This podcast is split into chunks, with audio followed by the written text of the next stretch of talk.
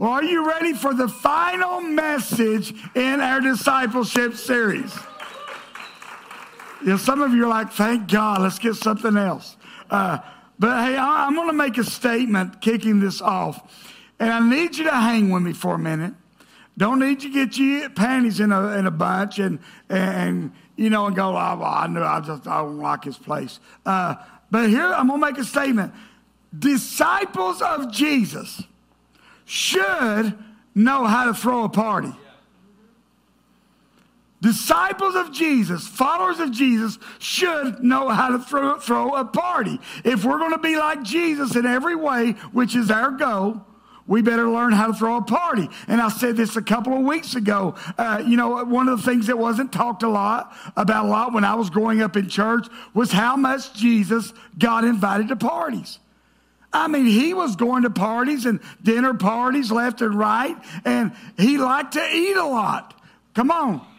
He, he ate, and some of you are like, oh, this is going to be my favorite message in the series. Let's eat like Jesus. Oh, hallelujah. The problem with that is if you eat like Jesus, but don't walk like Jesus, you look like Buddha. don't look around. Don't look around. Come on, come on. I know some of you wanted to look around. See, I mean, think about the conversations Jesus had with people. We see Jesus having these conversations at dinner parties, at weddings, at banquets, uh, at Bonnaroo festivals. I'm talking about, you know, when he fed the 15 to 20,000 people on the hillside. Never mind. Anyway, some of the, that's all right. I, I, will listen. Y'all know me. I'll laugh at my own jokes. Um, but Jesus had to be fun to be around. Do you realize that? He had to be fun to be here. Why? Because you don't invite Debbie Downers to your party. You don't invite boring, lifeless, dull people to your party. You want somebody who's going to bring the party, right? You want, you want somebody that can make an alopecia joke and then heal that person of alopecia afterwards. hey, security, security. No, some of y'all that went.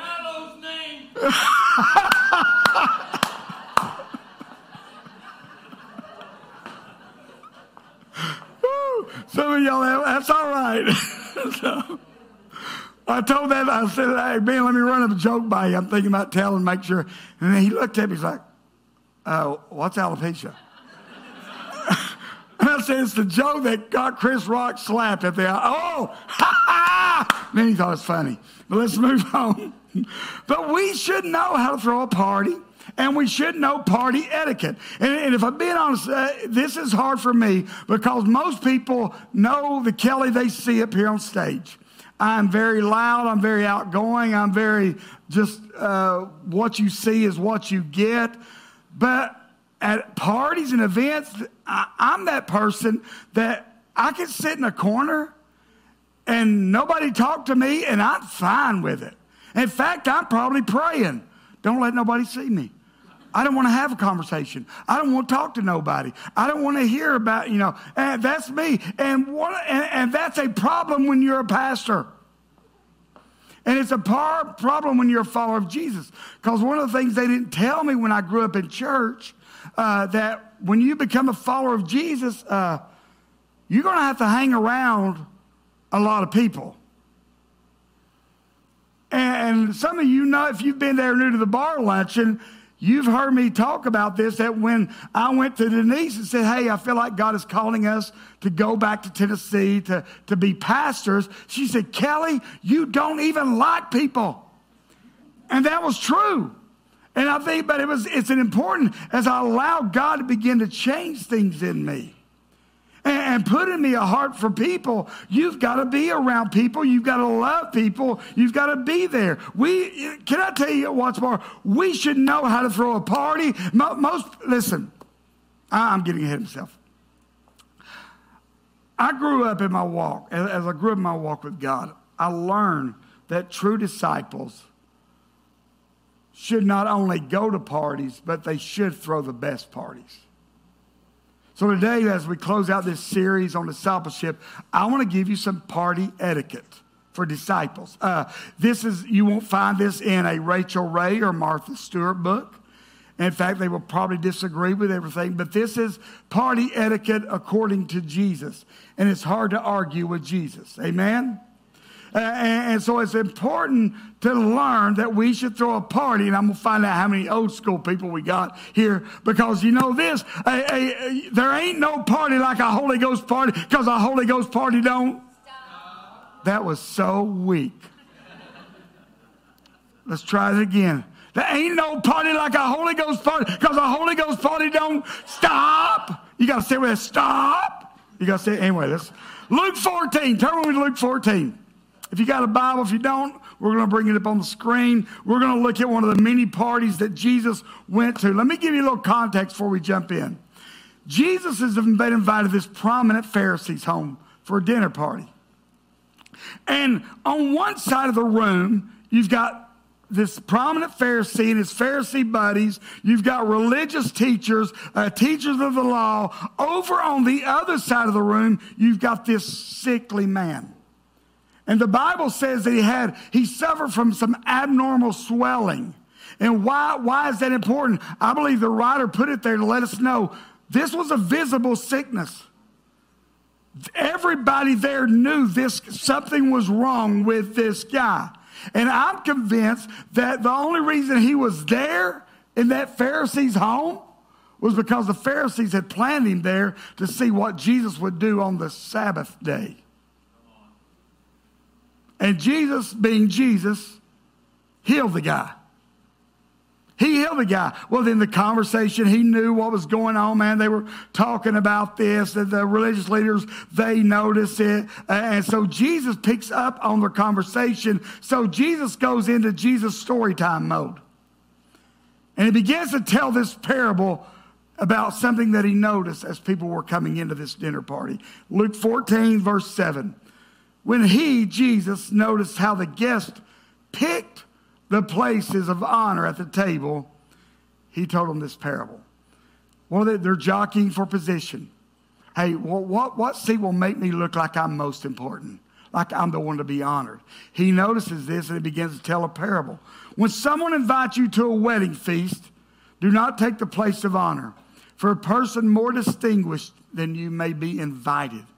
If so, the host who invited both of you is going to come to you and say, Hey, give this guy your seat.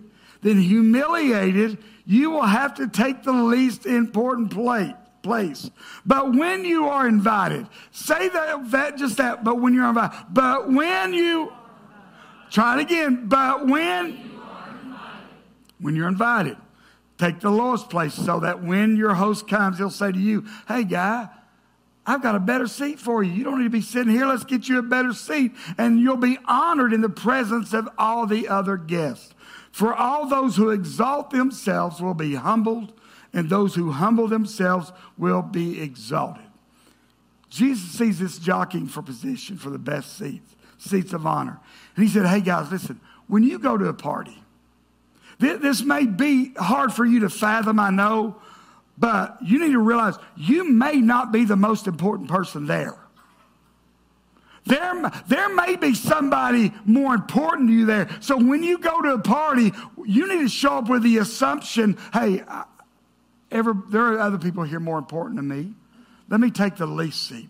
Let, let, me take this seat down here. There are others that deserve the seat of honor. And the Pharisees, the religious teachers, they weren't used to this. They didn't like this because they would show up early just so they could get the best seat that said, hey, they're the, they're the most honored person here. So when it comes to the etiquette of a disciple, Jesus says this if you're taking notes show up to serve.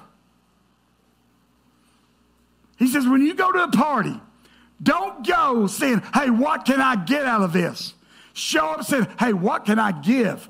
How can I be of use at this party? I want to give something. And, and here, I, I had you say this while ago in verse 7 where Jesus said, when someone invites you to a party, it's like Jesus is implying that we should be invited to parties. We should be on the guest list. People should be saying, hey, come to our parties. And I see, I don't know where we got the idea that faith and fun don't go, coincide together. That when you become a Christian, well, uh, fun goes out the door. uh, we heard uh, Nate, we went saw Nate Bargatze uh, Friday night. And he was talking about growing up in a Christian home. And he said, he said, I grew up in a Christian home in the 80s and 90s when parents, Christian parents, were the most Christian. He said, I think Jesus had more fun than I did. But somehow we've gotten to the fact where it doesn't. But let me say this, this is in your notes. If faith has taken the fun out of your life, that's not faith, that's religion. I'll say it again. If faith has taken the fun out of your life, you don't have faith, you've got religion. And there's a big difference because Jesus doesn't tell us not to party, He tells us how to throw a party. Tells us how. He says, hey, Stop showing up and acting like you're the shiznit at this party. That's just a fun word. I love saying it. Uh, don't like you've got it all together that you're in. No, show up. Say, man, how can I serve? How can I? Don't show up and, oh, let, me see. How, how can I say this nicely? Stop showing up and watching everybody else do all the work. He says, take, show up in the lowest place. Um, doesn't it come natural to us, though, to want to have the best seats? I mean, let's be honest. We want the best seats. You ever gone to a concert or a, uh, a, sporting event and you're sitting up there in the cheap seats, the nosebleed, and you're like, oh man, I wish I could have the good seats. Come on, in. it, it's all right. I, have been there. And, and so, what you do, if you're like, now listen, I realize that y'all are saints and you've never done anything like this, but just in case, you might look around the venue and start noticing empty seats that are better than your seat. Like Ben, Ben was in the back and he goes, Man, there's a lot of empty seats up front. I'm going to go get the best seat in the anyway. So you, it is. So you start looking and you look for those good seats. Now, now let me tell you, if you've never thought or done this, well, God bless you, saints of Meigs County. Um, but I've I've been known to do it, and, and, and in fact, uh, uh, ben, Bob, my music guy, a couple years ago, uh, uh, took me for my birthday to see Zac Brown, and uh, we were up in the nosebleed section, but I was just happy to be at the concert. Never seen him before. I was happy to be there. And we're standing there. Well, there's a group in front of us, and one of the ushers comes up and knows them and says, Hey, they're wanting to fill up uh, the lower level. You guys want to follow me, and I'll get you, I'll get you better seats. I said, James, Bob, follow me. Where I said, just come on. I jumped in right behind that family like we were part of them. And we walked down through there and we sat in the lower level section. See, I, I don't mind doing that. I, you know, I, will do that. I'll, I'll scope them out. But let me tell you, if you do that, wait till the event starts. Then start looking and pick your time. And then when you decide I'm going to go down to that seat, you got to walk down that aisle like you belong there. You paid for the, when you take that seat, you got to take it like, yeah, these are my seats. Yeah, this is, you, I mean, you got to own it. You cannot be like my wife, Denise. Well, we've done this a couple times, and Denise cannot even enjoy whatever we're there at. Because everybody that looks her way, we're in their seats. We're in their seats. I know we're in their seats. We're in their seats. I mean, the drink and snack guy comes by and looks her way, and she's like, he knows we don't belong here.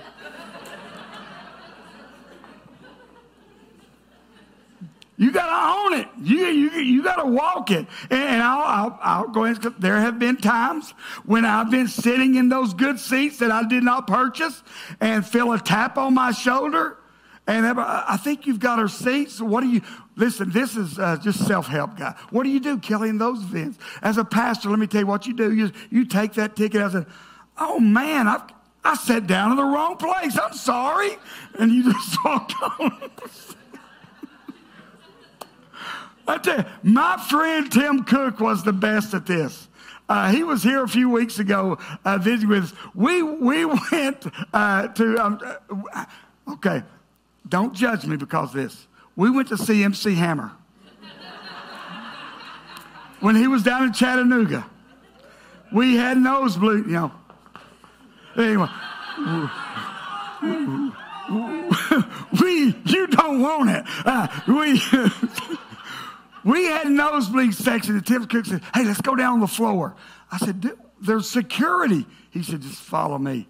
We went down there and we, we he's very observant which security uh, might be uh, apt to take a bribe. so, so Tim says, hey man, I'll give you 20 bucks to let us in on the floor.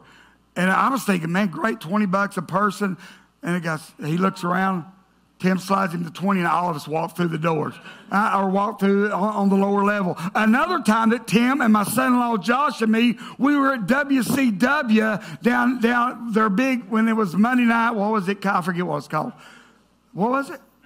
Nitro down down in, in Atlanta, and we're we've got decent seats. I'm happy where, where they're at. But Tim Cook, he's like, "Hey, let's go backstage." No, I'm good. Him and Josh disappear. And 45 minutes later, they come back. They have found their way backstage, hung out, talked to the wrestlers. Nobody even questioned it, and they had the best time because they walk back there like they belong in the place. And I'll never forget this one time. Um, I, I, played for a friend of mine at a music festival in Kentucky, Ichthus, and when me and Denise and their kids, we went to the trailer to, to pick up our, our, our lanyards, our lanyards had these words on it all access. I, I took full advantage of it. I didn't worry if, hey, if I was walking around and they looked at me like I didn't belong there, I belong. That Carrabba's was catering the event. I was there for every meal they served. I'd walk in that tent. Yeah, I belong here. Me and Zion sat down, and one of the times we sat down, we, and here comes TobyMac. He walks in, sits down across, just taught nicest guy. That night, he's on, he's doing his concert. Me and Zion are, are to the, right here on stage watching it. His drummer comes off, hands Zion one of his drumsticks. I'm telling you, I, it was like, man, I belong here. I'm that important. Because the truth, and here's the truth of it, guys. If we're being honest, we all want that. We want those, those good seats.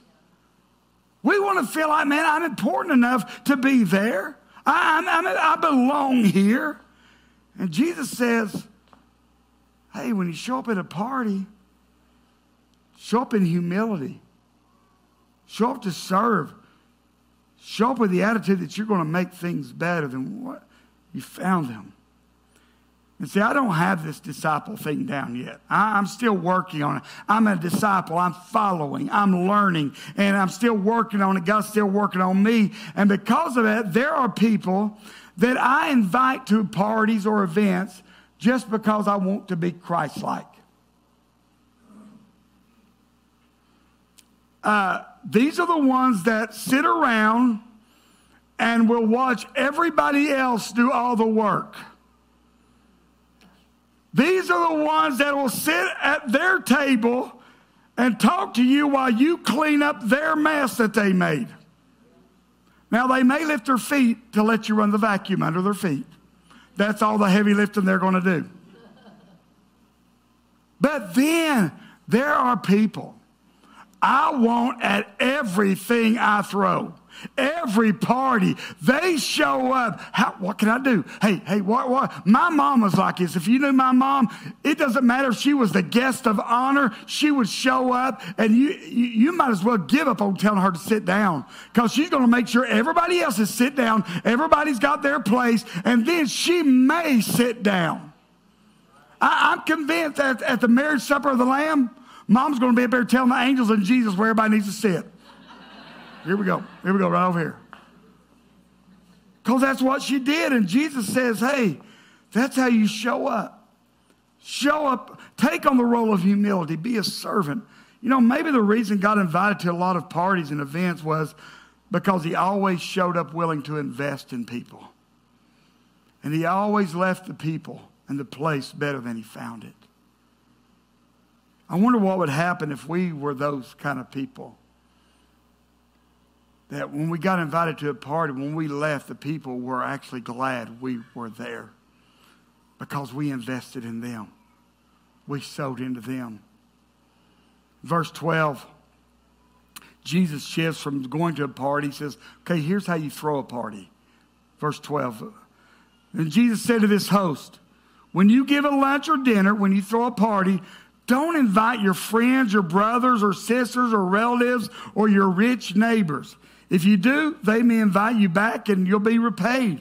But when you give a banquet, invite the poor, the crippled, the lame, the blind, and you will be blessed. Although they cannot repay you, you will be repaid at the re- resurrection of the righteous. When one of those at the table with him heard this, he said, Jesus, blessed is the one who will, who will eat at the feast in the kingdom of God.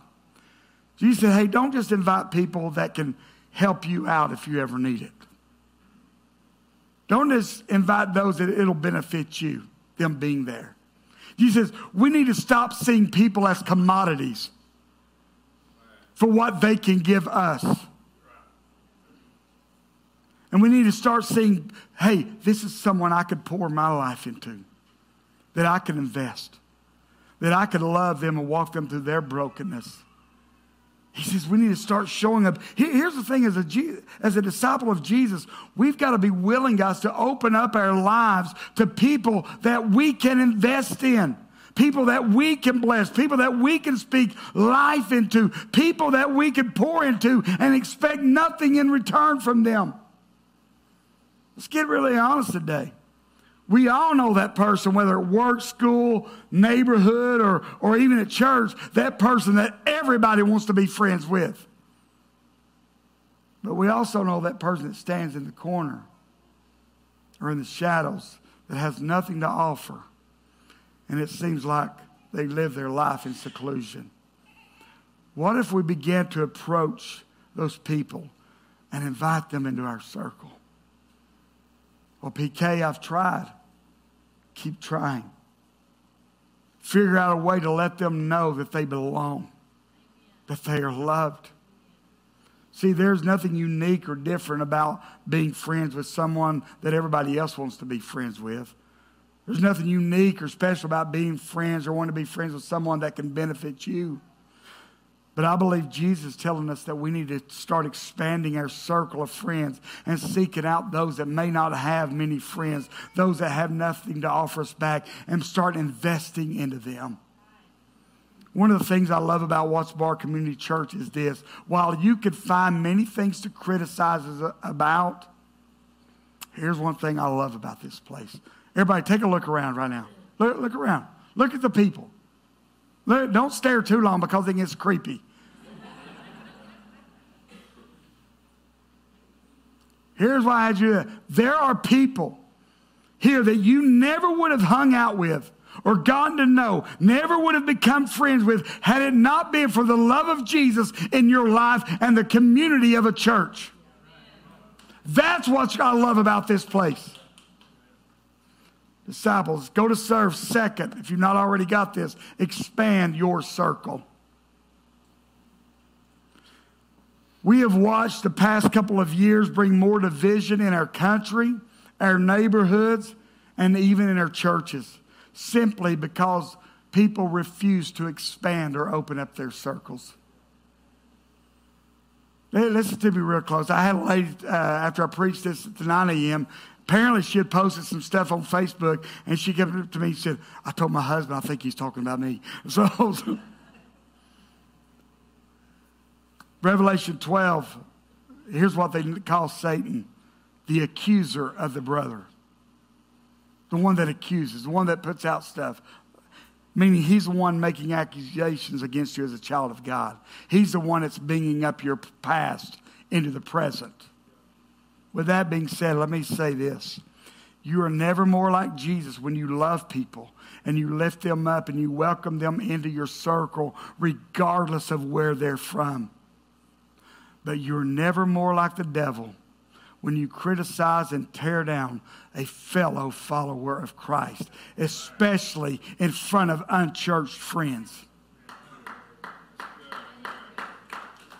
I, I want you to think about that the next time you make a negative comment about a brother or sister in Christ, or you post something on Facebook, you're aligning yourself with the enemy. You're aligning yourself with the enemy. Well, well, Kelly, you just don't know. You're right, I don't know, and neither do you really. See, Jesus came to tear down, tear down walls that separate people. Jesus is the one that brings people from different social settings or circles, different backgrounds, different ethnicities together. It's Jesus who tears down barriers that have separated us by race, by education, by political views. It's only Jesus that can bring us together and hold us together when everything out there is trying to tear us apart. Only He can do that. It's time to expand your circle. Now, this is where it's really going to get. I know some of y'all, y'all are going to fight hard against what I'm about to say. So just grin and bear it. If you're far right, maybe you need to expand your circle and open it up to someone who's far left. If you're far left, maybe you need to open up your circle to someone who's far right. If you're pro vaccine, Maybe you need to open up your circle to someone who's not. Come on. Open your life up to those you would never be open to, except for this fact Jesus was open to you before you ever believed or loved him. See, that is supposed to be the natural outflow of a follower of Christ, where we expand our circles to people that don't believe like us. They don't, they, they don't agree with us. Kelly, is that biblical? Absolutely. I'm glad you asked. Here's the natural outflow rescued people should rescue people.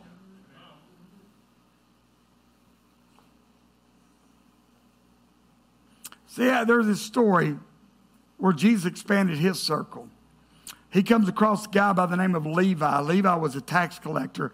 And I know it's hard to believe and wrap your mind, around this, but there was a time in history where uh, people did not like tax collectors.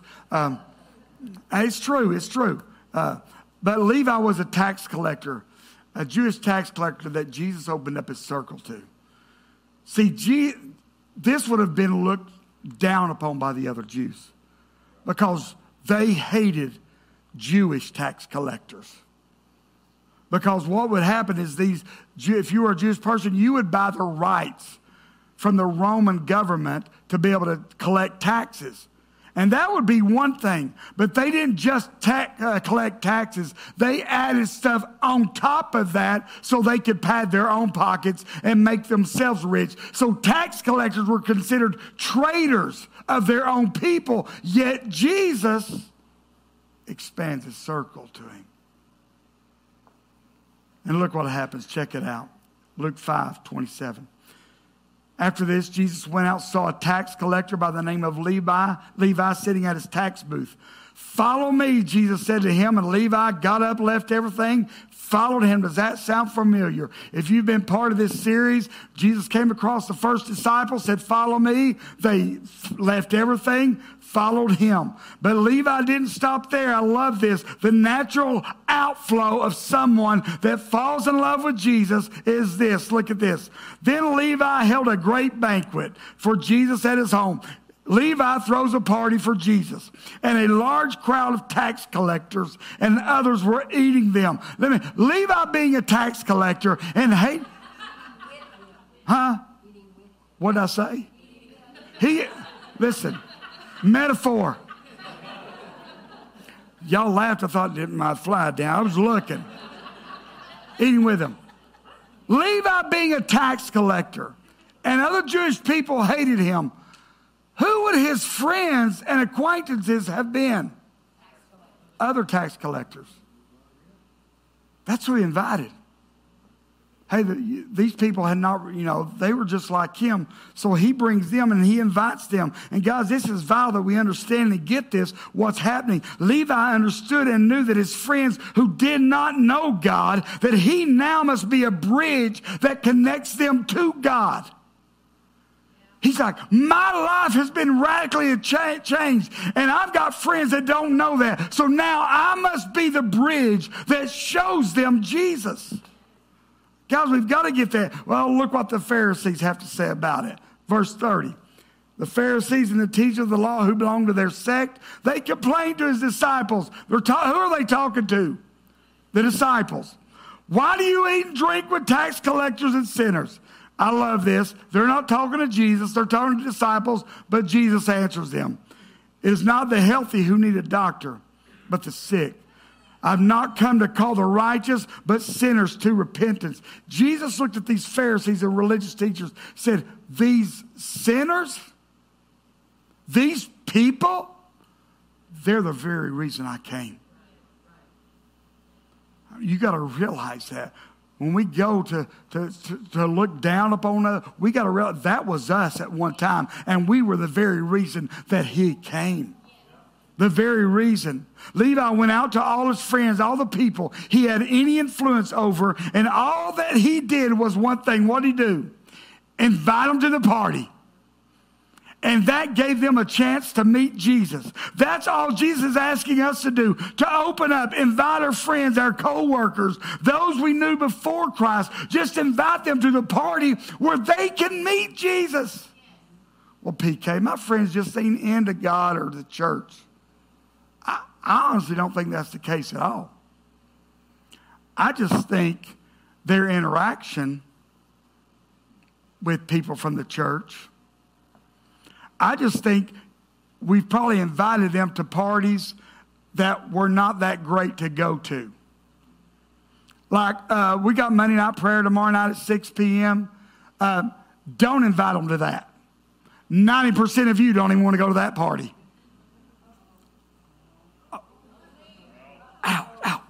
Ow, ow. No, I'm not going to say it again, babe. She's like, say it again. I'm down here on the front row. They can't see me. So, no.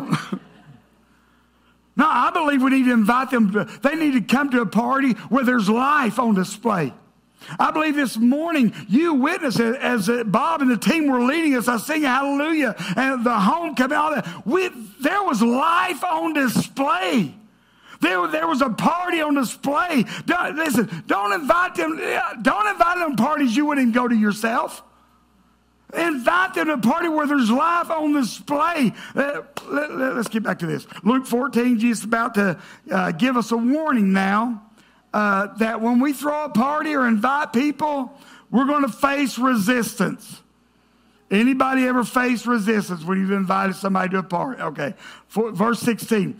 Jesus replied, Hey, a certain man was preparing a great uh, banquet. He's throwing a party. He invited many guests. At that time of the banquet, he sent his servant to tell those who had been invited, Come, for everything is now ready. But they all alike began to make excuses. The first said, I just bought a field. I must go see it.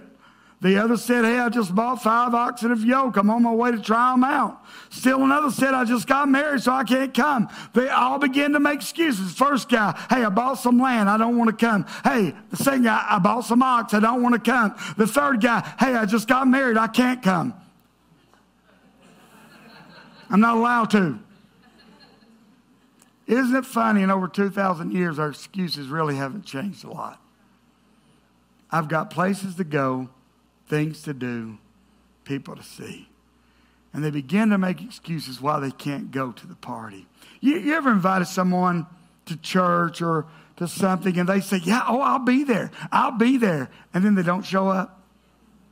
Uh, that, that's almost every Sunday with my brother Stephen. Uh, so, so that makes me laugh even on anybody else. But he's going to he, he's going to be here. Um, I, I, man, I'm, I'm just believing God's going to mess him up, change his life. But they start making excuses why they can't come. Or you invite them, they just straight up, hey, no. And I think a lot of the times we, we've stopped inviting people to church or to events like Centuries or, or Easter or other things is because we've been rejected and we just don't want to feel rejected again. And so we just stop inviting. We just stop asking. And what we do is we project other people. We, we disinterest in God or the church.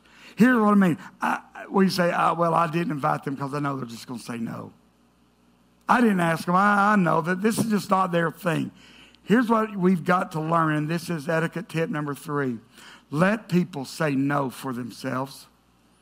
Don't assume they're just going to say no.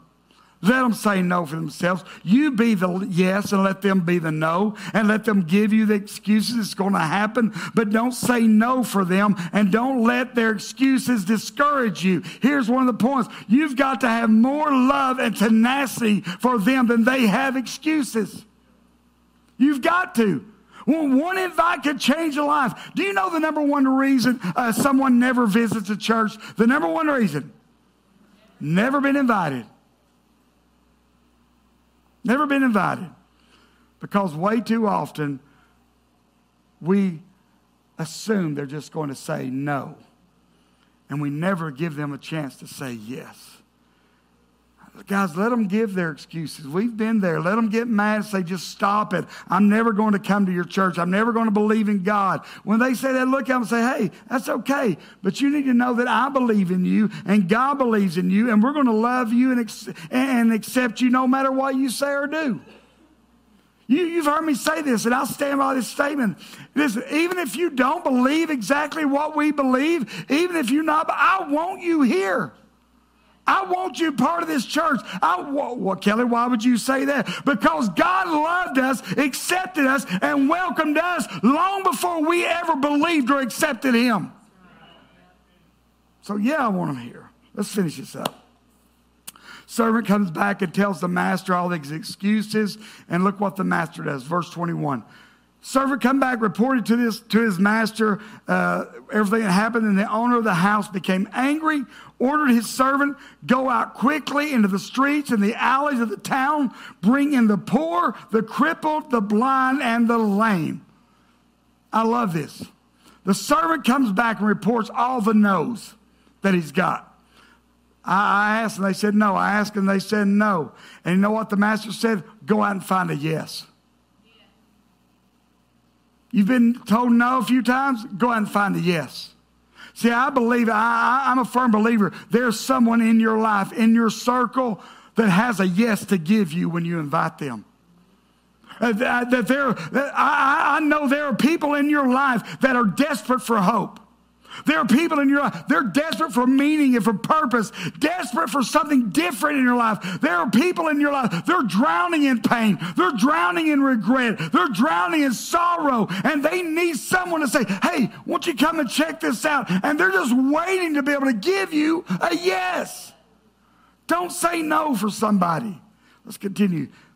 The servant said, Sir, what you ordered has been done, but there's still what?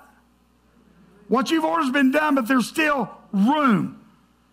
I think it's important that we, we, we note here that the servant knew that his master cared whether or not the house was full. Hey, master, I've done it, but the house is still not full.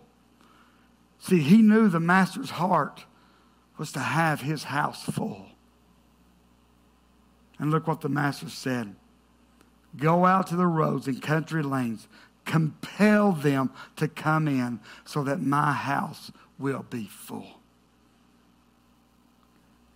Go wherever you need to go then. Go to places you've not been yet.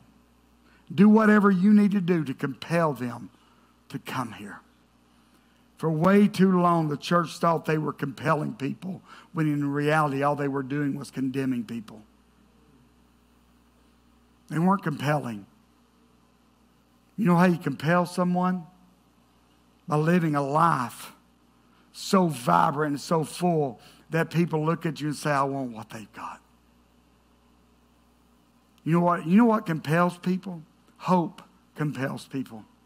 Love compels people. Meaning, purpose compels people. Joy, laughter compels people. Freedom compels people. Waking up in the morning knowing you have a divine purpose for the day, that compels people.